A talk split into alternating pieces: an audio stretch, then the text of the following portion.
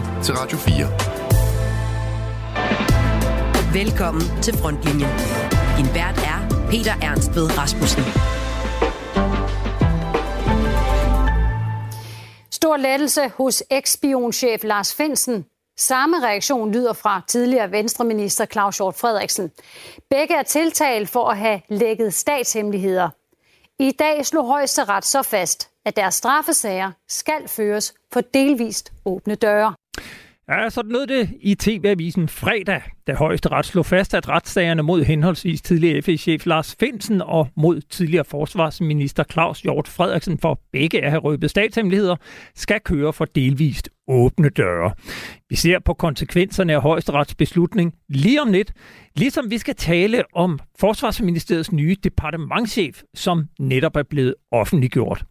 Men vi skal også runde det internationale sikkerhedspolitiske kaos, der udspiller sig i disse dage med krig i Israel og krig i Ukraine. Det gør vi med udenrigskommentatoren Jens Vorning lidt senere i programmet, som slutter med at se på en bog om krigens logik, der udkommer i dag. Hvis du hører dette signal, så har du frekvensen stillet rigtigt ind på dit ugenlige fix af forsvars- og sikkerhedspolitisk overblik fra den forreste udkigspost her på frontlinjen. Velkommen indenfor. Du lytter til Frontlinjen på Radio 4. Men vi indleder altså med højesterets afgørelse fredag, som kan vise sig at få vidtrækkende konsekvenser for det sagskompleks, som i pressen har været omtalt som FE-sagen. Her afgjorde landets højeste, ret, øh, højeste instans, retsinstans, at straffesagerne mod henholdsvis den tidligere chef for Forsvarets efterretningstjeneste Lars Finsen og tidligere forsvarsminister Claus Hjort Frederiksen skal foregå for delvist åbne døre. Det er da en stor lettelse. Det har der jeg skal jo ikke skjule, det har været et mareridt i to år, og ligesom være øh, tiltalt for øh, landskadelig øh, virksomhed. Sådan sagde tidligere forsvarsminister Claus Hjort Frederiksen til Danmarks Radio umiddelbart efter højesterets kendelse. De to står tiltalt for at have lækket statshemmeligheder, og i fredagens afgørelse bekræfter højesteret videre, at de fortrolige oplysninger, som skal være lækket, omhandler det såkaldte kabelsamarbejde med den amerikanske efterretningstjeneste NSA. Det har længe været anklagemyndighedens indstilling, at begge sager i deres helhed skal køre for lukkede døre med henvisning til sagens karakter. Der er dog flest hensyn, der peger i den modsatte retning, og derfor er det kun de dele af sagen, der går i detaljer med operative forhold, der undtages for offentligheden. Og højesteret skriver citat, kabelsamarbejdets eksistens, det forhold, at FE har foretaget en undersøgelse vedrørende samarbejdet med NSA, sikkerhedsbruddet og whistleblowerens henvendelse til tilsynet med efterretningstjenesterne på nuværende tidspunkt må anses for offentligt kendt. Og videre, Højesteret fandt, at de hensyn, som ligger bag ønsket om at undgå at bekræfte disse oplysninger, ikke gør det nødvendigt, at dørene lukkes under hovedforhandlingen, når de afvejes over for de hensyn, der taler for offentlighed. Citat slut. Hvor stiller det sagen, og hvad kan de næste skridt blive for anklagemyndigheden? Det skal jeg nu tale med juraprofessor Sten Schaumburg Møller om fra Syddansk Universitet i Odense. Velkommen til dig.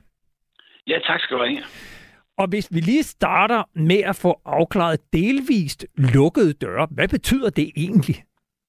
Øh, ja, det betyder jo, at, øh, at højesteret jo meget, meget fornuftigt siger, at der kan jo være øh, ting, i, øh, der, der, der, der ikke skal være genstand for offentlighed. Der kan jo være nogle ting, øh, efterretningstjenester beskæftiger sig, øh, kan man sige, i sagens natur med ting, der er hemmelige, og der kan jo være nogle ting, der ikke skal komme til offentlighedens kundskab. Så det er meget fornuftigt.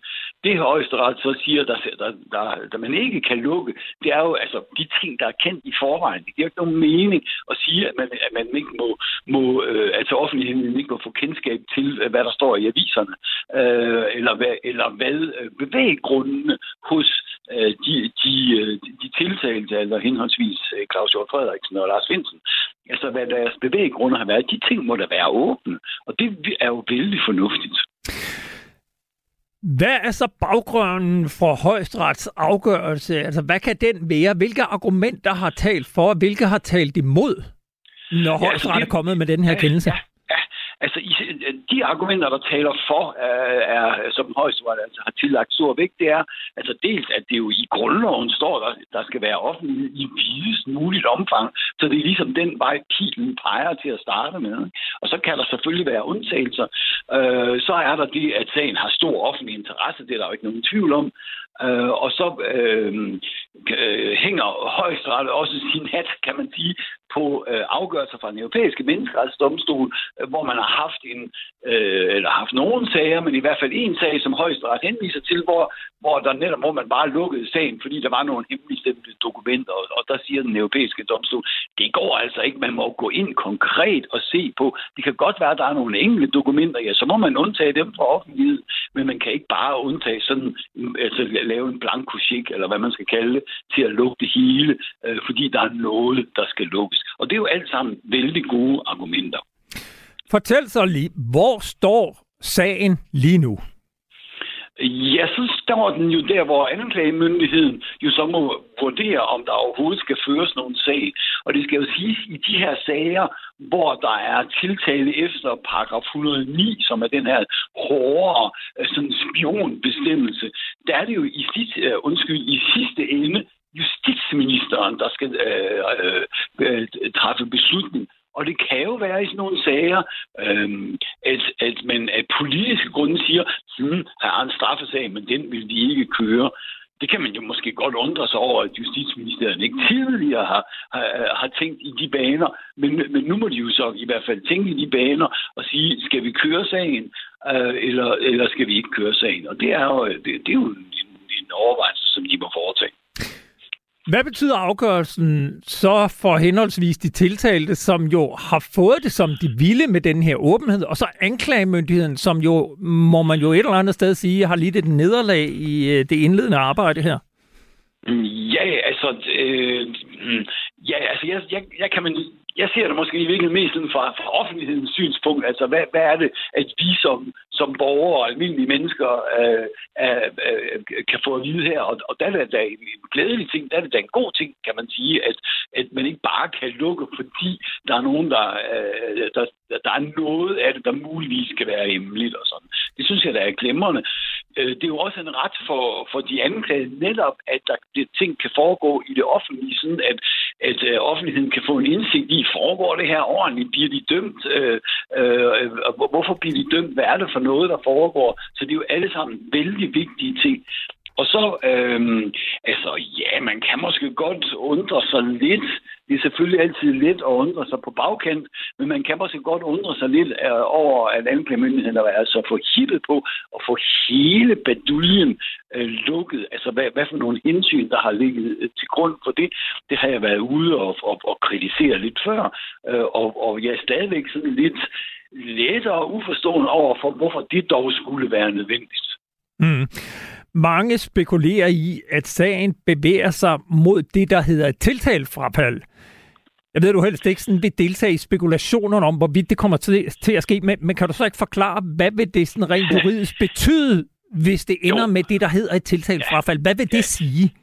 Ja, det, øh, det vil jo så, altså som, som jeg sagde før, er det jo i sidste ende justitsministeren, der skal bestemme her, om, om der skal køres en sag eller ej. Og så kan man jo også på, øh, på øh, altså, for så vidt et hvilket som helst tidspunkt i en sag, så kan anklagemyndigheden jo sige, at nu frafalder vi tiltale. Vi mener alligevel ikke, at der skal føres en sag. Øh, og, og hvorvidt de vil gøre det eller ej, ja, det, det får viser, det, det vil jeg ikke så gerne gætte om. Men, men det vil jo så betyde, at hvis man så frafalder tiltalen, så må der jo være nogle, nogle øh, eftervirkninger bivirkninger, kan man sige, jamen, hvorfor har man så øh, overhovedet rejst de her sager, øh, hvis ikke man mener, at man kan tåle at, at læse øh, aviser op i retten, som vi andre må høre om. Hvorfor, øh, hvorfor har man øh, varetægtsfængslet øh, øh Lars Finsen? Hvorfor har man øh, foretaget en meget tæt overvågning af Lars Finsen i så lang tid, hvis der alligevel ikke rigtig øh, øh, er noget, øh, som, som kan tåle øh, at blive hørt i en, i en retssag, der er delvis for, for åbne døre. Så, så jeg vil tænke, der kommer jo øh, nogle erstatningsspørgsmål øh, øh, efterfølgende, hvis man laver tiltale frafald på nuværende tidspunkt. Højesteret afgør videre, at sagen mod Claus Hjort Frederiksen skal være en nævningesag, fordi den er politisk. Hvad betyder det, mere præcist, og hvad får det sådan af praktisk betydning? Uh, ja, det får uh, praktisk den betydning, at så skal der jo, altså ud over, øh, ud over de, øh, hvad kan man sige, de professionelle juridiske dommer, så skal der altså være lægdommere med. Og det er jo en mulighed, man har indskrevet i loven for at sige, at der kan jo være, hvis der er noget politisk i en sag, så var det måske meget godt, at, at den, den får en, hvad kan man sige, en, en tyngde, altså også med lægdommer involveret. Og netop i sagen mod Claus Hjort Frederiksen, som jo øh, er, er medlem af et politisk parti og, og, og tidligere øh, udenrigsminister, øh, og, og som blev tiltalt Forsvarsminister. under... Øh, Ja, undskyld, ja, selvfølgelig, undskyld. Ja, forsvarsminister selvfølgelig. Øh, og, og, og, og som, som blev tiltalt under en anden regering, øh, og en anden regeringstid, øh, ja, der kan man jo meget vel tænke, hmm, det ikke der noget politisk her i. Og det har man altså øh, juridisk ville beskytte ved at sige, jamen så kan sådan en køre som, som nævningesag, sådan at man får, øh, øh, får andre øjne på sagen, også en professionelle dommer. Så det synes jeg også er meget fornuftigt. Og, og, og fortæl så lige forskellen. Altså, hvad ville det betyde, hvis den var kørt som en almindelig domsmandssag, altså hvor der sidder en juridisk dommer og, og to øh, lægdommere? Altså, det giver jo en lidt, hvad kan man sige, det giver jo en lidt, lidt tungere sagsbehandling. Det er der ikke nogen tvivl om, når der, når der sidder flere, øh, flere nævninge med. Øh, og der er vel også mere, kan man sige, det symbolske i, at, at nu siger man altså her, der, det, det, er, det er jo en alvorlig ting, øh, og det er altså noget, som, som retssystemet øh, tager alvorligt. Øh, altså, det, jeg har ikke, jeg har ikke noget, nogen mening om overhovedet, at det ikke ville have foregået ordentligt på, den, på en anden måde.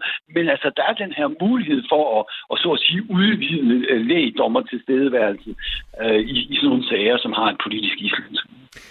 Jeg kan ikke lade være med at komme til at tænke på en sag, vi tidligere har omtalt her i frontlinjen, som øh, vi kaldte den Apache-sagen, som, som øh, handlede om en øh, dansk øh, kompagnichef i Afghanistan, der blev tiltalt af Forsvars, øh, Forsvars Auditørkorps i forbindelse med, at man havde dræbt nogle talibanere, som var ved at øh, nedgrave nogle miner eller sådan nogle IED'er og hvor øh, det mente i hvert fald anklagemyndigheden i form af, af auditørkorpset, men for at føre sagen, som skulle køre som, som sådan en domsmandssag, så krævede det, at et, at britterne og det britiske forsvarsministerium ville udlevere den video, som den her Apache-helikopter havde optaget, og to, at NATO afklassificerede Rules of Engagement. Og øh, auditørkorpset fik nej til begge dele. Altså, NATO vil ikke afklassificere eller nedklassificere Rules of Engagement, og det britiske forsvarsministerium ville ikke øh, udlevere den video, der viste, hvad der var foregået. Og så sagde man fra auditørkorpsets side, jamen så laver vi det her tiltale frafald, fordi øh, vi kan ikke fremlægge den bevisførelse for øh, i, et, i en åben retssag, som er øh, tavshedsbelagt. Og så, og så krævede de faktisk, at byretten skulle stille med sikkerhedsgodkendte dommer. Og det afviste byretten, og, og den kendelse, den, den øh, kærede øh, auditørkorpset så til landsretten, som stadfæstede byrettens øh, kendelse. Altså, man kan ikke pålægge domstolene at stille med sikkerhedsgodkendte dommere. Kunne man forestille sig, at man kunne komme til at opleve en, øh, et lignende forløb i den her sag, at man fra anklagemyndighedens side siger, I, I må tage og stille med nogle øh, sikkerhedsgodkendte dommer, eller, eller hvordan ser du hele det her sagskompleks? jeg, jeg må tilstå, at det er faktisk ikke et spørgsmål, jeg har tænkt over, øh, men, men det er klart, at, at hver gang, øh, at den, så at sige, den udøvende myndighed altså, øh, blander sig i domstolens arbejde, så er det jo et problem. Og det vil sige med, at hvis, hvis, den, øh, hvis der er øh, et sted i, i øh, altså nogen, der skal, der skal ligesom godkende nogle dommer ud over den kvalifikation, det jo i forvejen er øh, at, at, at være dommer, øh, så begynder det at blive sådan, ah, hvad er det her for noget? Det, det forekommer mig noget problematisk øh, at gå den vej. Mm. Øh, og, og det er jo blandt andet derfor, man har det der, som jeg var inde på før, altså med, at det i sidste ende jo er justitsministeren, der bestemmer, om der skal køre sådan en sag. Og der kan jo være andre hensyn i, i sådan nogle sager, der drejer sig om, om militær og internationalt uh, militært samarbejde og sådan nogle ting, som kan gøre, at øh, det ikke er en særlig god idé at køre en straffesag. Men det kunne de jo have tænkt over for, for lang tid siden. Præcis. Det, det bliver spændende at følge. Jeg vil i hvert fald sige tusind tak til dig, Sten Schaumburg Møller, professor i Jura ved Syddansk Velkommen. Universitet. Ja. Tak. Du lytter til Frontlinjen på Radio 4. Det er en turbulent tid i den store hvide verden med krig, ikke bare i Ukraine, men nu også i Israel og Gaza. Og en af dem, der følger udviklingen internationalt tæt, er Christi Dagblads udenrigskommentator Jens Warning, som også er tidligere dansk generalkonsul i St. Petersborg, og i øvrigt også blogger på mit eget forsvarsmedie, Olfi. Du er med her på en forbindelse. Velkommen til. Tak. Du stiller på forsiden af Kristelig Dagblad i dag spørgsmålet, om det er tid til at tale om fred i Ukraine. Hvad mener du med det? Ja, moralsk snart er det jo en fuldkommen uantagelig øh, påstand, fordi øh, fred i Ukraine nu, det vil være uretfærdigt over for, for Ukraine, og Ukraine er jo den forurettede, det er Rusland, der har, der har invaderet. Men der, hvor sagen stiller sig, det er, at nu har vi jo haft gang i den her krig i øh, snart to år, når vi kommer ind til 24. februar øh, næste år. Ukraine er helt afhængig af den vestlige militærstøtte, som, øh, som vi har givet, og som vi har givet øh, ud over, hvad vi nogensinde kunne forestille os, vi ville komme til at give til et, et land, der ikke er et NATO-medlemsland. Øh, og skulle den støtte stoppe, eller skulle den, skulle den blive øh, neddroslet, øh, så har Ukraine et, et problem. Og dermed kan Ukraine blive tvunget til øh, fredsforhandlinger. Øh, og det, der er sagen, det er jo, at øh, vi har en, en vestlig retorik omkring støtten til Ukraine, som på den ene side er meget klar i mailet, og på den anden side har en, en række kattelemme. Fordi Ukraine må ikke tabe af noget, som alle vestlige øh, politikere øh, øh, siger. Men hvad er en sejr for Ukraine? Er det at erobre alt tilbage? Er det at få krig tilbage? Øh, og i, i så fald, øh, hvordan skal det ske? Fakta er, at frontlinjen står stille, og der kommer flere og flere sprækker i den vestlige alliance, senest med Storkiet, der siger, at nu skal vi stoppe med våbenstøtte til øh, Ukraine. Du skriver i din analyse i dag, at ingen tror mere på Ukraines sejr end den ukrainske præsident Zelensky. Men, citat, Tvivlen råder og har længe været til stede i den vestlige verden for, hvordan skal krigen i Ukraine ende. Citat slut. Og selvom vi intet officielt har hørt om fredsforhandlinger fra den danske regeringsside, ja, så har udenrigsminister Lars Løkke Rasmussen noget utilsigtet alligevel givet et indblik i, hvad den danske regering tænker om krigens udvikling. It is very clear that uh, Russia uh, are counting on some kind of Ukraine fatigue in the long run. Uh, they can outweigh uh, Europe and they're looking for the presidential election in US next year. Um, and it's not easy for me to predict, but but at some point, um, at some point, uh, I guess that the Ukrainian president will uh, adjust the situation and uh, and declare that this is now the time for start negotiations. Det er tydeligt, at og jeg skal lige skrue op for mig selv her. Det er tydeligt, at Rusland satser på ukrainsk udmattelse i det lange løb. Man er parat til at vente længere end Europa, og man afventer det amerikanske præsidentvalg næste år. Det er ikke let for mig at forudsige, men på et eller andet tidspunkt vil jeg tro, at den ukrainske præsident vil tilpasse sig situationen og erklære det på tide at starte forhandlinger. Citat slut. Sådan sagde Lars Løkke Rasmussen i en telefonsamtale med, hvad han tror er den afrikanske unions formand Musa Faki. Men i virkeligheden er han dog havnet i kløerne på den russiske satireduo Vovan og Lexus, som har gjort det til deres speciale at snyde prominente politikere og tidligere har kunnet offentliggøre fortrolige videoer fra blandt andre møder i det udenrigspolitiske nævn. Og det er selvfølgelig alvorligt, at Udenrigsministeriet ikke aner, hvem udenrigsministeren taler med. Men hvis vi nu lige ser bort fra det, Jens Vorning, udenrigskommentator, hvad siger Lars Løkke Rasmussens udtalelse så om holdningen til Ukraine i den danske regering? Jamen, vi kan tage den danske regering, og vi kan tage regeringer i, i hele Europa og i, øh, i USA og Kanada øh, og så videre. Han siger jo sådan set bare det, som alle tænker. På et tidspunkt, så kommer der til at, skifte, til at øh, ske et, et, et skifte. Fordi krigen har karakter nu, og det har den haft hele tiden, er at være en nedslidningskrig. Øh, det gør, at ingen af parterne kommer til at vinde på det grundlag. Så kan der komme en militært kollaps enten på russisk eller, eller ukrainsk side, eller komme en politisk kollaps i Moskva eller Ukraine, det vil sige, at enten Putin eller Zelensky ikke er der, er der længere, så kan der ske en ændring der. Men bliver det det, som det er nu, øh, så tænker alle på, okay, hvornår er, er nok nok, og hvornår må vi sætte os ned øh, og tale øh, øh, om tingene. Øh, så han siger egentlig, det, det, det er en samtale, der foregår i et hvert udenrigs- og forsvarsministerium i Europa i øjeblikket. Du, du drager i din analyse, Kristelig Dagblad i dag, øh, sammenligninger med Koreakrigen. Øh, prøv lige at sætte nogle ord på, hvad kunne være en udgang på den her krig i Ukraine?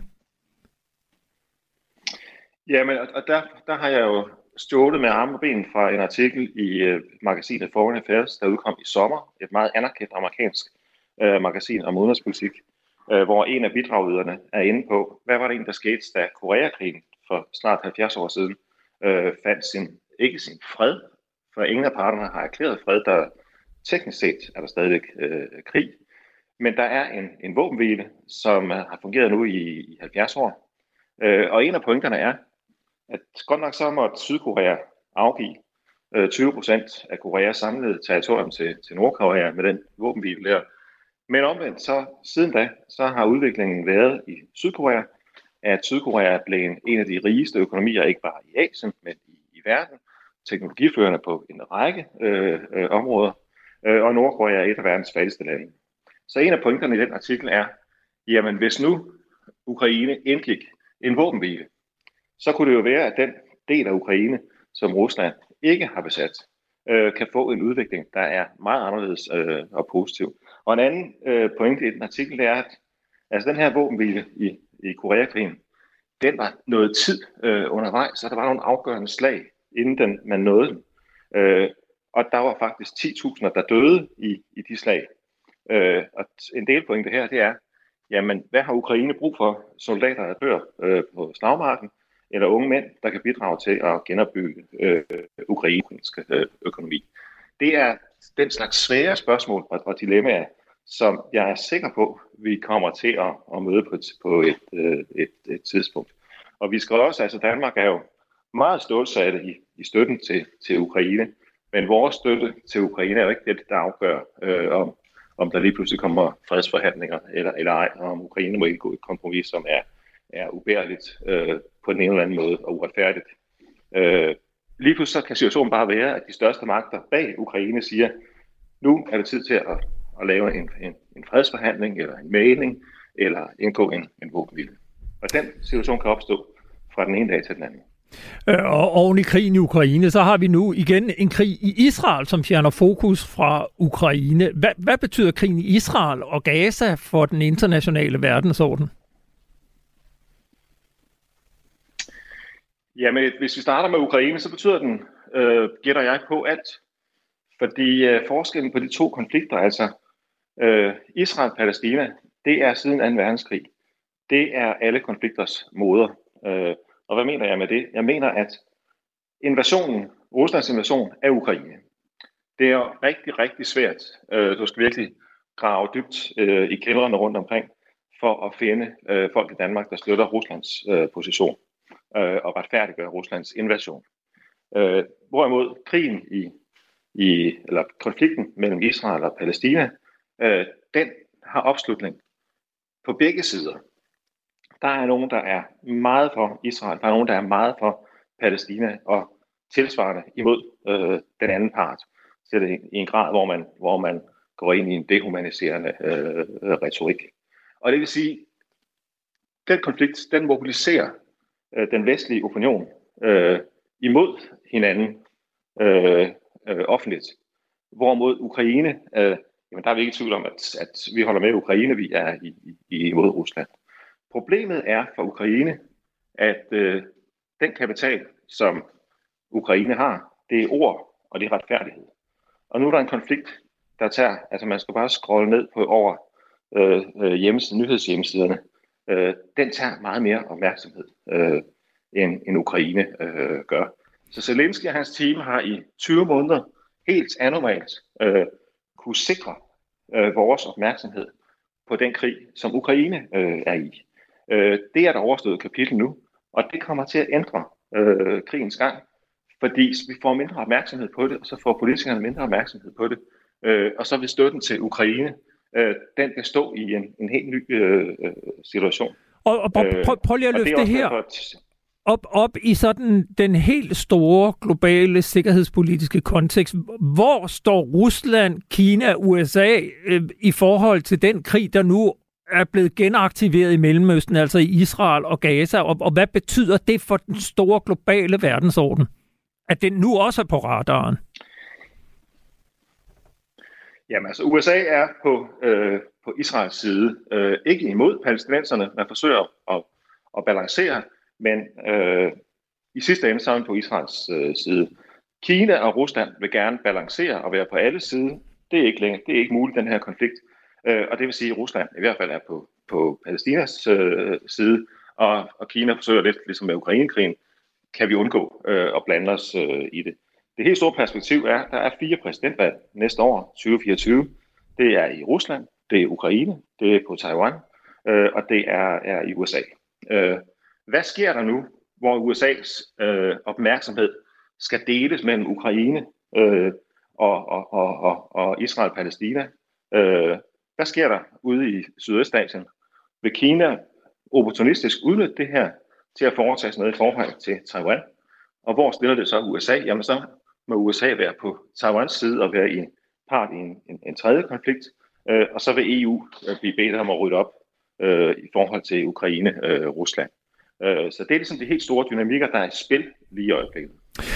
Der er i hvert fald rigeligt at tale om, og øh, det kommer vi helt sikkert til at gøre med dig igen. Jeg vil sige tak, fordi du var med, Jens Vorning, udenrigspolitisk kommentator på Kristelig Dagblad og øh, tidligere generalkonsul i St. Petersborg. Tusind tak, fordi du var med. Velkommen. Du lytter til Frontlinjen på Radio 4. Og nu skal jeg lige finde det rigtige sted i mit øh, manuskript her, og det har jeg her. Vi fortsætter i hvert fald indledningsvis med at tale om den sag, som jeg også talte med Sten Schambur Møller om. Netop FE-sagen, og det gør jeg med min næste gæst, som er dig, Hans Engel. Velkommen i studiet. Tak for det. Øh, vi talte med Sten Schambur Møller, øh, juraprofessor fra Syddansk Universitet i Odense, om de her øh, to FE-sager, altså FE-sagen, som handler både om Lars Finsen, tidligere FE-chef, og tidligere forsvarsminister Claus Hjort Frederiksen. Det jeg godt kunne tænke mig at vende med dig, det er noget af det politiske i sagen, for øh, Claus Hjort Frederiksen er jo ikke i tvivl om, at den her sag er ganske politisk. Prøv at høre, hvad han sagde i fredags, da højesteret kom med sin kendelse. Det, der er øh, øh, super vigtigt for mig, der ligesom har måttet finde mig i, øh, at regeringen påstod, at det var verdens største hemmelighed, der var, der var afsløret. Jeg kan også huske, at statsministeren sagde, at det er så alvorligt, øh, det her. Og så siger højesteret lige ud af banen, det kan jo ikke være en hemmelighed, når det har stået i aviserne siden 2013, hvor Snowden lækkede de her øh, papirer. Så jeg er en lykkelig mand i dag. Ja, sådan sagde altså tidligere forsvarsminister Claus Hjort Frederiksen til Danmarks Radios TV-avisen i, i fredags. Hvis vi zoomer ind på det politiske, Hans Engel, hvor stiller højesterets afgørelse fredagssagen rent politisk? Rent politisk, så øh, vil man selvfølgelig, uanset om det er de røde eller blå partier, så vil man øh, afvente øh, anklagemyndighedens øh, og, og også regeringens afgørelse i sagen. Altså det vil sige, øh, skal den øh, fortsætte, øh, eller, øh, eller vil man stoppe sagen? Det er, jo, det er jo den overvejelse, de er nødt til at, at gøre sig. Og hvorfor er de så det? Jo, det er de jo, fordi øh, ikke mindst efterretningstjenesten, men jo altså med støtte fra, fra anklagemyndighed og politi, jo har argumenteret side op og side ned for, at hvis øh, der blev så meget som åbnet et vindue Øh, for at få frisk luft i den her sag, så øh, ville det være en så øh, alvorlig handling, og vi vil afsløre rigets dybeste øh, hemmeligheder, og, og derfor vil man slet ikke kunne føre sagen. Altså, man har ligesom bygget en argumentation op, som taler for, at øh, anklagemyndigheden vil indstille, at øh, sagen, i hvert fald mod Claus Hjort, at den, øh, at den øh, stoppes. Men om de så gør det eller ej, det er jo det, er jo det de sidder i de her timer øh, og, øh, og tænker igennem, fordi de er jo også nødt til på den ene side at sige, åh, Altså, vi har rejst nu to sager, og vi har argumenteret nu for, jeg vil lige, lige gøre opmærksom på, at det er altså faktisk i, her i august, var det tre år siden, at hele den her sagskompleks startede. Så det er jo ikke, øh, den har fyldt øh, rimelig meget i rummet, og, og de er jo nødt til at gå igennem, og de, det er altså anklagemyndigheden og efterretningstjenesten, og jo i sidste ende også Justitsministeriet, må jo gå igennem, kan vi overhovedet føre en sag, uden at vi falder over vores egen argumentation, eller vil vi nu med højstrætskendelse alligevel kunne føre en sag igennem? Altså, jeg synes, der er to ting, som har forvirret debatten lidt de seneste dage. Den har nok forvirret nogen i hvert fald. Det ene er, at man taler om de to sager, som om det er én sag. Øh, og det har jeg bestemt ikke indtryk af, at det er. Vi taler om en sag mod Lars Finsen, som er meget mere kompliceret og mere omfattende øh, end øh, den sag, der er rejst i forhold til Claus Hjort Frederiksen.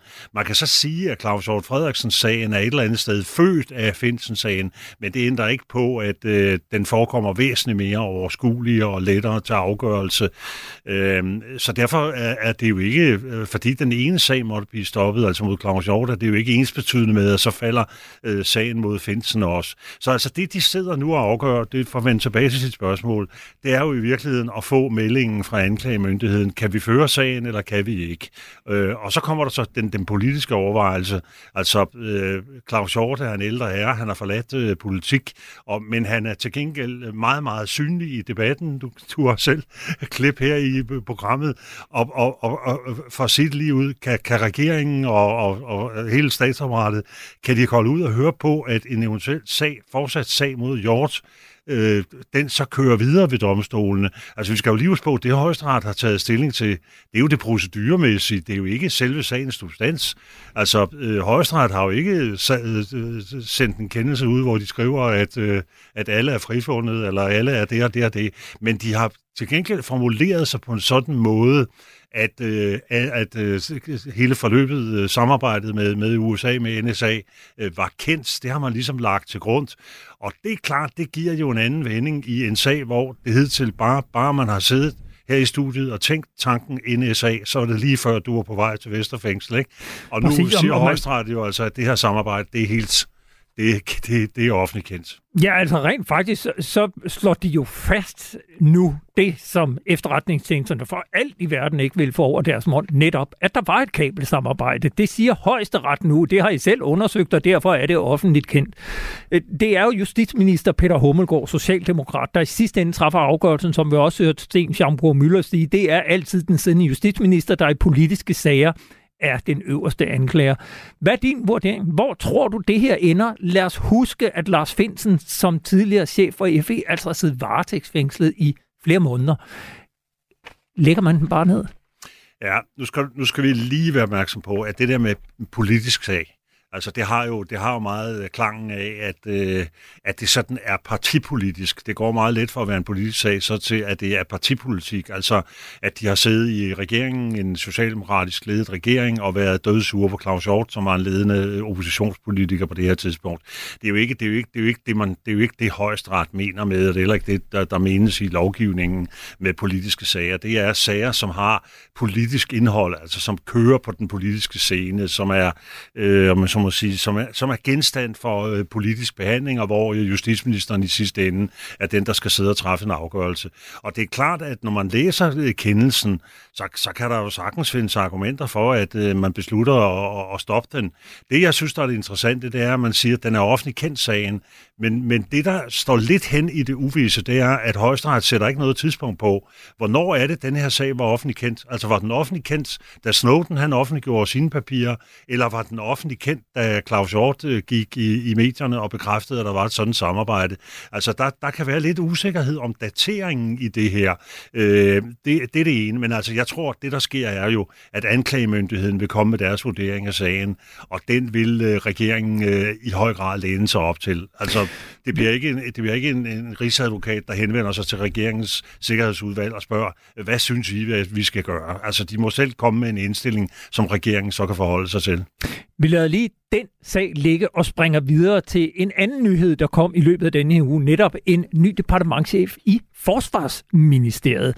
Altså Jakob Ellemann Jensen nåede jo kort efter sin tilbagekomst som forsvarsminister i august at fyre den tidligere departementchef Morten Bæk, fordi han havde mistet tilliden til ham. Og siden så var der debat om, hvordan skulle den nye departementchef ansættes. Man valgte at slå stillingen op, og der har nu kørt en proces, hvor Pernille Langeberg har været konstitueret departementchef. Og nu har man så meldt ud fra Forsvarsministeriets side, at det er også hende, der overtager posten nu permanent.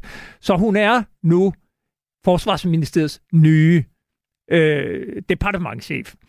Hun var jo også dit eget bud, fortalte du mig, øh, da vi ikke havde mikrofonen tændt. Hvorfor var hun dit bedste bud på en ny departementchef? Fordi jeg havde indtrykket af, at samarbejdet mellem hende og, øh, øh og Troels Lund Poulsen har været ualmindeligt godt. Øh, der, der er en stor tillid, og jeg er ikke et øjeblik i tvivl om, at det er, det er hans udnævnelse. Altså det der med, at det er statsministeriet skal jo godkende øh, departementcheferne. Der er sket en betydelig centralisering af hele udnævnelsesproceduren på det område. I, I gamle dage var det jo i allerhøjeste grad de enkelte ministre selv, øh, der fandt frem til, hvem de ville have, og så skulle den pågældende så godkendes i regeringen. Det var mere en, skal vi så sige, en, en, den formelle procedure, fordi den reelle var, at det var ministerne selv, der kørte det løb. Øh, det øh, har ændret sig meget gennem årene, og, og, og en stigende indflydelse ligger i statsministeriet, at departementcheferne må meget gerne være nogen, der er øh, både opfundet og godkendt og det hele i statsministeriet. Og øh, der, der må jeg så sige, her, her er jeg ikke et øjeblik i tvivl om, der er det Troels Lund, der har sat sig igennem og sagt, at han vil have en, som han vidste, han kunne samarbejde med. Og så kommer der jo altså også det, du skal huske på, at øh, der ligger altså nu de helt afgørende forhandlinger om et nyt forsvarsforlig. Der ligger et kæmpe oprydningsarbejde. Der ligger genskabelsen af tillid til hele forsvarssystemet, uanset om det er de væbnede styrker eller det er departementet. Der ligger så mange udfordringer. Der ligger øh, øh, hele kanonsagen, øh, der nu skal undersøges af advokater. Man er blevet enige om kommissorium osv. Så, så derfor er det meget vigtigt, at departementchefen i Forsvarsministeriet er driftsikker fra starten. Altså, du kan ikke, de, kan ikke, de kan ikke kunne hente hente en eller anden fra et tilfældigt ministerium, eller en, der øh, slet ikke var, var, var inde i sagerne. Altså, forsvarets situation er i dag så alvorlig, og øh, de beslutninger, der skal træffes, er så enormt store og har så mange, øh, skal vi sige, altså også politiske øh, besværlige på mange, mange måder. Vi må regne med, at der også kommer en ny minister. Altså, det er ikke sikkert. Det kan godt være, at Truls Lund fortsætter, men altså omvendt, så vil det ikke matche helt, hvad, hvad han, hvad han sådan selv har lagt op til. Øh, men, men altså, hvis der så også kommer en ny minister, så er det jo ret vigtigt, at der sidder en departementchef, som har erfaring, som kender sagerne, og som ikke bare er en, skal vi sige, en, gener- en dygtig generalist. Det skal saftsus med være en, der er fuldstændig nede i detaljerne på altså, alle vi, vi har i hvert fald områder. tidligere her i programmet talt om, hvordan de seneste tre departementchefer, som på den ene eller anden måde er blevet fyret, ikke havde sat deres fødder i forsvaret eller forsvarsministeriet, før de kom ind udefra og skulle sætte sig ind i tagerne, altså Lars Finsen, Thomas Arenkiel og Morten Bæk. Nu kommer der jo en departementchef, som har været i forsvarsministeriet i mange, mange år, har været en del af systemet stort set hele sin karriere. Jeg, jeg kender hende selv. Jeg var på øh, forsvarschefens sikkerhedspolitiske kursus med Pernille Langeberg tilbage i 2011. Øh, hun er så også en, som øh, i virkeligheden har holdt sig meget anonym. Øh, og det er ikke, fordi jeg har haft nogen dia- løbende dialog med hende siden, men hun er jo meget afholdt i systemet. Nu siger du selv det her med, at det kan godt være, at der kommer en ny forsvarsminister, fordi det at være både forsvarsminister, visestatsminister og formand for Venstre, hvad vi må formode, Troels Poulsen bliver lige om lidt, det har Jakob Ellemann Jensen jo i hvert fald vist, det er rigtig, rigtig svært. Lad os sige, at Troels Lund Poulsen hopper over i økonomiministeriet, og der kommer en ny forsvarsminister. Hvordan vil en ny forsvarsminister øh, tage øh, det op, at øh, man lige får så videre en helt ny departementchef øh, nogle uger inden, at man selv tiltræder? Er det ikke lidt en, et atypisk forløb? Jo, men øh, du kan sige, at alt har været atypisk de sidste år. Altså, hvis det var, man kunne tale om, at øh, vi følger bare drejebogen for forsvarets vedkommende, så ville vi jo ikke være der, hvor vi var. Altså, vi har jo aldrig nogensinde øh, haft et, et så stort antal øh, øh, skandalesager inden for et så koncentreret forløb. Øh, vi har aldrig haft et øh, forsvarsforlig, øh, der økonomisk er så omfattende, som det er. Vi har aldrig haft så mange sager. Altså, også, altså, hvis der har været sager i Forsvarsministeriet, har det jo typisk været nogen, der drejede sig om ministeren, eller som drejede sig om Forsvarets efterretningstjeneste. Det har sådan været, og så, så ofte nogle materielle øh, indkøb, som har vist sig at blive dyrere end det, der var blevet givet bevillinger til og sådan noget. Og så rigsrevisionsrapporter, der har givet kritik af måden at administrere på. Altså det, det er ligesom det mønster, der har været i mange, mange år, når man sådan fulgte dækningen af forsvaret. Og så er det klart, at krigene, vi deltog i, det trak jo meget en positiv omtale. Der var ligesom alle, alle rallyede bagved The Troops i hele den periode. Men, men altså de sidste år, du har jo selv, så stationen og det hele har jo selv været en del af de mange afsløringer, der har været, og alt det, de har skulle forholde sig til. Øh, og, og, og derfor er det, øh, derfor vil en ny justi, eller ikke justis, en ny forsvarsminister, der kommer ind, vil jo være en, som for det første siger tak, og som gerne vil, og tak nemlig for at få den her post, fordi det er en stor post i regeringen. Men så vil det formentlig også være en, som vil nok vil tænke, hvor er det dog en fordel for mig at starte med en rutineret departementchef. Altså da jeg selv startede nu, så tilbage i 82, der havde min departementchef, han skulle så på pension et par år efter som 70-årig. Han havde jo stort set været med i forsvaret, altså i hele opbygningen i efterkrigsåren. Det er lige før han var med til at sænke flåden i 1943. altså han havde sådan set været med, han havde været med i alt, der handlede om dansk forsvar alle de år. Og det var jo en kæmpe støtte for mig som ung og ny øh, forsvarsminister at have en, der havde hele den her erfaring. Og der vil jeg også tro af, at, at den øh, forsvarsminister, der kommer, og jeg regner ikke med, at det vil blive en, der sådan har den meget store Men prøv lige, lad, lad os lige, vi har kun et, et vi har 30-40 sekunder tilbage. Fortæl lige, hvem kunne være en ny forsvarsminister, hvis Troels Lund Poulsen vælger at forlade forsvarsministeriet? Ja, altså min yndlingstanke, det er jo den, at uh, Morten Bødskov, han, uh, han vender tilbage, og uh, at uh, vi skal jo lige huske på, at der skal også skaffes en, en, en plads til, uh, til regionsrådsformanden for det sydjyske, med Stefanie Lose. Uh, og hun bliver hun, ikke forsvarsminister? Hun, hun bliver, jeg tror ikke, hun går efter forsvarsministerposten. Så her vil der jo ligge en relativt uh, enkel rokade. Det kommer fuldstændig an på, Peter, om regeringen vælger at lave en lidt større rokade, hvor de bytter rundt på flere ministerposter. Det tror jeg gerne Venstre vil jeg er ikke sikker på, at Moderaterne og Socialdemokraterne er helt så optaget Men tror du ikke også gerne, at Morten Bødskov ville vende tilbage til Forsvarsministeriet? Jeg tror altså, Morten, der er ingen tvivl om, at Morten Bødskov var meget glad for at være forsvarsminister. Han var rigtig glad for det, og øh, nu er han jo sådan en 100% lojal partisoldat, så han gik jo ikke ud og brokkede sig højlydt, men man kunne godt høre lidt brumme i det fjerne, at han, at han måtte forlade det ministerium på et tidspunkt, hvor han sådan var kommet rigtig godt ind i det. Altså glem ikke, den første øh, store rapport, der blev lavet øh, til, til den kritiske gennemgang, den stod han for. Så det vil, det vil være et uh, godt valg, men om det bliver det, det vil jeg ikke lægge armen på blokken på. Jeg vil i hvert fald sige tusind tak til dig, Hans Engel, tidligere forsvarsminister og i dag politisk kommentator både på øh, Ekstrabladet og TV2 og også ofte her i frontlinjen. Tusind tak, fordi du kom ind og øh, gav lige lidt besøg med i det politiske. Tak skal du have. Du lytter til Frontlinjen på Radio 4. Vi slutter med at tale om en bog, som udkommer i dag. Den hedder Krigens Logik og er udgivet på forlaget Grønningen 1. Og så er den skrevet af dig, Anders Puk Nielsen, overlovskaptajn og militæranalytiker på Forsvarsakademiet. Først og fremmest tillykke med den, og velkommen. Tak skal du have. Du har jo som militæranalytiker gennem flere år, vil jeg sige, hjulpet os og andre med at finde hoved og hale i, hvad der foregår i krigen mellem Ukraine og Rusland.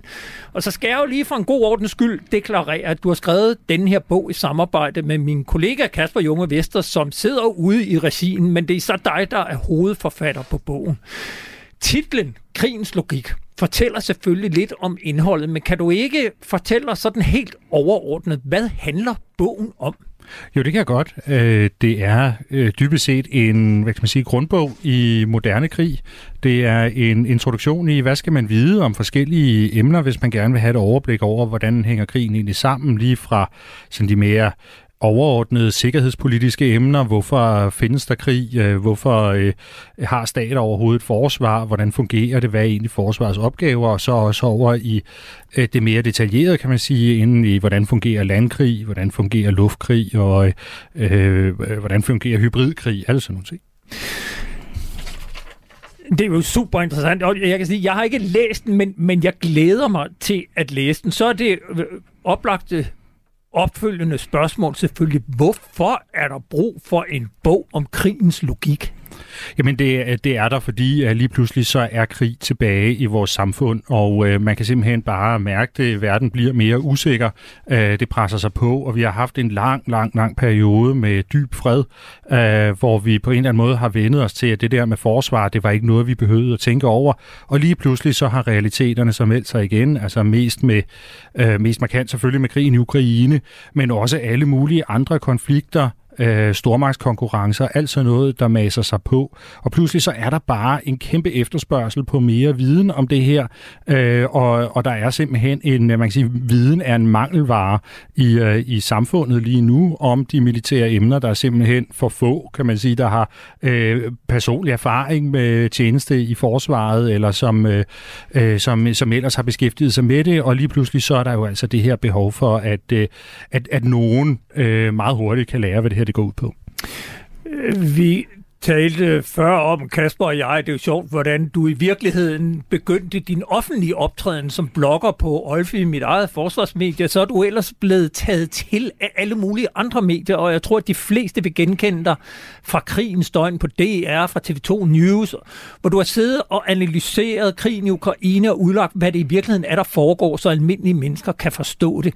Hvordan har du oplevet de seneste, øh, jeg vil sige to år, fra hele den der optrapning af konflikten i Ukraine Ukraine til krigsudbruddet til i dag med efterspørgselen på den viden, du besidder? Jamen, det har jo været en helt vild øh, udvikling, kan man sige. Der er, det er jo en, øh, en lang rejse fra, jeg startede med at, øh, at skrive blogindlæg på Olfi, og så til lige pludselig, at så øh, er det her noget, som øh, bare bliver efterspurgt alle steder. Øh, det er noget, der bliver sendt på øh, de store øh, medieplatformer, og, og, og bliver også sådan et, øh, et offentligt kendt ansigt. Øh, øh, det, det vil sige, det havde jeg jo ikke regnet med bare for, øh, for et par år siden, øh, men det var nu engang det, der, der skulle til, og øh, da, da krigen lige pludselig meldte sig, jamen altså, så var der behov for, at nogen fra Forsvarsakademiet jo stillede sig op. Øh, og jeg har bare oplevet, at øh, efterspørgselen netop på det der med at forklare krig i øjenhøjde på en måde, sådan så det er nemt at forstå, hvad det her det går ud på, og så man kan få afmystificeret, hvad er det, der foregår, øh, den er kæmpe høj. Altså, og det kan man jo også se på seertallene, altså noget som, som krigens døgn og sådan noget, som, som, som du nævner, øh, men også bare generelt, altså hvor, hvor mange henvendelser jeg får på sociale medier og øh, øh, og, og, og rent privat af folk, som, øh, som lige pludselig øh, interesserer sig for det her. Du fortæller i indledningen af bogen her, at du siden du begyndte at dukke op på tv, har oplevet, at folk henvender sig med spørgsmål og bekymringer omkring den sikkerhedspolitiske situation. Hvad er det, folk gerne vil have, at du forklarer dem? Jamen altså, det handler rigtig meget om det her med, øh, hvad er det, øh, der i virkeligheden foregår? Hvorfor sker de her ting? Så er der mange, der er bekymrede om spørgsmål om eskalation. Øh, især i, i starten af Ukrainekrigen oplevede jeg at rigtig mange, der var bange for dels om det her, det var noget, der lige pludselig kunne brede sig til Danmark. Øh, risikerer vi, at øh, der pludselig står russiske soldater på Bornholm og sådan nogle ting. Øh, og så har jeg også fået rigtig, rigtig mange spørgsmål, sådan rent privat om, om øh, atomvåben folk, der simpelthen er bange for atomtruslen, øhm, og hvor øh, når man så kan give lidt, lidt viden om, hvordan fungerer i virkeligheden de her atomvåben, hvad er egentlig rationalet med dem, øhm, hvorfor er der måske ikke den store grund til at gå rundt i hverdagen og være bange for dem, men at man selvfølgelig skal vide, hvad det går ud på og sådan noget. For dine bekymrede øh, borgere, der spørger dig svar på de spørgsmål i den her bog? Ja, det prøver vi jo i hvert fald på, øh, og jeg vil sige øh, lige præcis det her spørgsmål om atomvåben, og hvordan skal vi behandle det, det var sådan et af dem, som vi meget tidligt i processen også havde med ind, og så sige, det er vi simpelthen nødt til at have med på en eller anden god måde. Øh, og lige præcis atomvåben er jo også noget, hvor man kan sige, at rigtig mange fagprofessionelle øh, militærfolk i Danmark måske dybest set ikke har den, øh, den store indsigt i, hvad, hvordan fungerer atomvåben egentlig, fordi vi jo ikke har dem selv. Så vi har ikke rigtig nogen øh, officerer og soldater i Danmark, som er specialister i øh, atomvåben. Så det har været sådan en af de der ting, vi virkelig har tænkt om, det, det er vi simpelthen nødt til at få forklaret rigtig, rigtig grundigt, hvordan det her med atomvåben det egentlig hænger sammen, og hvorfor det også er vigtigt, at selvom man er i et lille land som Danmark, at man så forstår hele det her atomvåben-spil, øh, fordi nogle gange så er det jo, det har vi jo set før med, øh, for eksempel da, da Danmark lige pludselig ville udstyre en, en fregat med, med radar til at være med i, øh, i, i NATO's missilskjold, jamen så kommer vi på en eller anden måde til at tumle ind i en atomvåbendebat, uden at vi måske helt havde lagt mærke til det. Så sådan nogle ting, det er simpelthen vigtigt, selvom man er et lille land som Danmark. Og jeg står her øh, med bogen, og du gennemgår i den flere forskellige typer af krig, altså både krig på land, i luften og til søs men også måden at føre krig på. Man kan sige, at det er ganske højaktuelt nu, hvor den sikkerhedspolitiske situation spidser til, og vi vidner til to vidt forskellige typer af krig, henholdsvis tæt på vores egne breddegrad i Ukraine, og så er der selvfølgelig også øh, den seneste eskalation i Mellemøsten med en krig mellem Israel og Hamas i Gaza. Hvorfor er det vigtigt at vide noget om de forskellige typer af krig?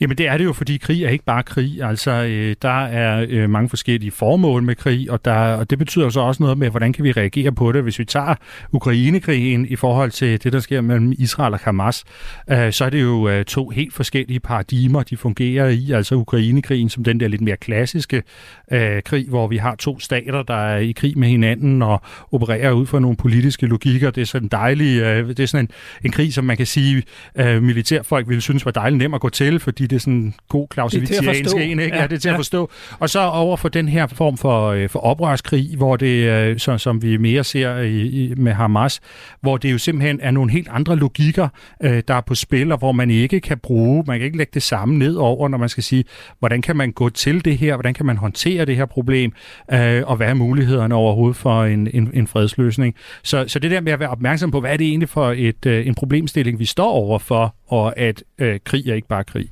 når jeg ser på kapitlerne, så gennemgår de jo forskellige øh, typer af krig. Og noget af det, som jeg tror mange bider mærke i med krigen i Ukraine, er jo netop det her, hvordan det virker som en kombination af en type krig. Vi så under Første Verdenskrig skyttegravskrig, ned og rense skyttegrave, helt old school, til det meget moderne med droner og øh, avanceret øh, hybridkrig. Kan du prøve at sætte nogle ord på, hvad det er, vi kan lære af den her krig i den måde, den er foregået på, med i virkeligheden noget meget gammeldags og noget meget, meget højteknologisk og topmoderne. Jamen det er jo rigtigt. Altså rent øh, teknologisk, så er det jo sådan en god kombination af øh, det, det gammeldags, det velkendte, og så det nye. Øh, og der er jo rigtig meget at lære der om, hvordan de her ting de kan spille sammen, og de dronerne, de kan forbedre præcisionen, effektiviteten af nogle af de ældre systemer, som artilleriet og sådan noget. Jeg tror faktisk, for et land som Danmark, der har vi øh, i virkeligheden i lang tid vendet os til at netop at tænke i højteknologi og de smarte løsninger. Øh, og den største erkendelse, som jeg i virkeligheden tror, vi skal frem til, det, det, det, det er i virkeligheden noget med, at det gamle, det findes stadig. Altså, øh, øh, det, det rå, rå øh, det at øh, krig, det er nedslidning, det er hårdt, det er øh, brutalt. Øh, og, og det koster og menneskeliv. Det, kræ, det kræver menneskeliv, og det kræver enorme mængder, det kræver store lager. Øh, nogle af de der gamle dyder, måske i virkeligheden er der, hvor vi står sådan i Danmark og, øh, og, og, og skal drage den største lære af Ukrainekrigen. Du runder bogen af med et svirp øh, til politikerne, som i mange år har vendet sig lidt for meget til den det, du kalder den dybe fred. Og nu skal op i omdrejninger. Hvad, hvad er det for en erkendelse, du håber vil indfinde sig på Christiansborg? Ja, altså man kan sige, dels så er der jo behov for, at, øh, at vi nu i Danmark selvfølgelig begynder at, at, investere igen i, øh, i, i de militære, men de, de beslutninger er jo så også truffet. Jeg tror i virkeligheden, det jeg synes er øh, det største problem, eller det, det, ja, det er jo så ikke et problem, kan man sige, men det er jo politikerne, de afspejler befolkningen, og det er jo dybest set godt.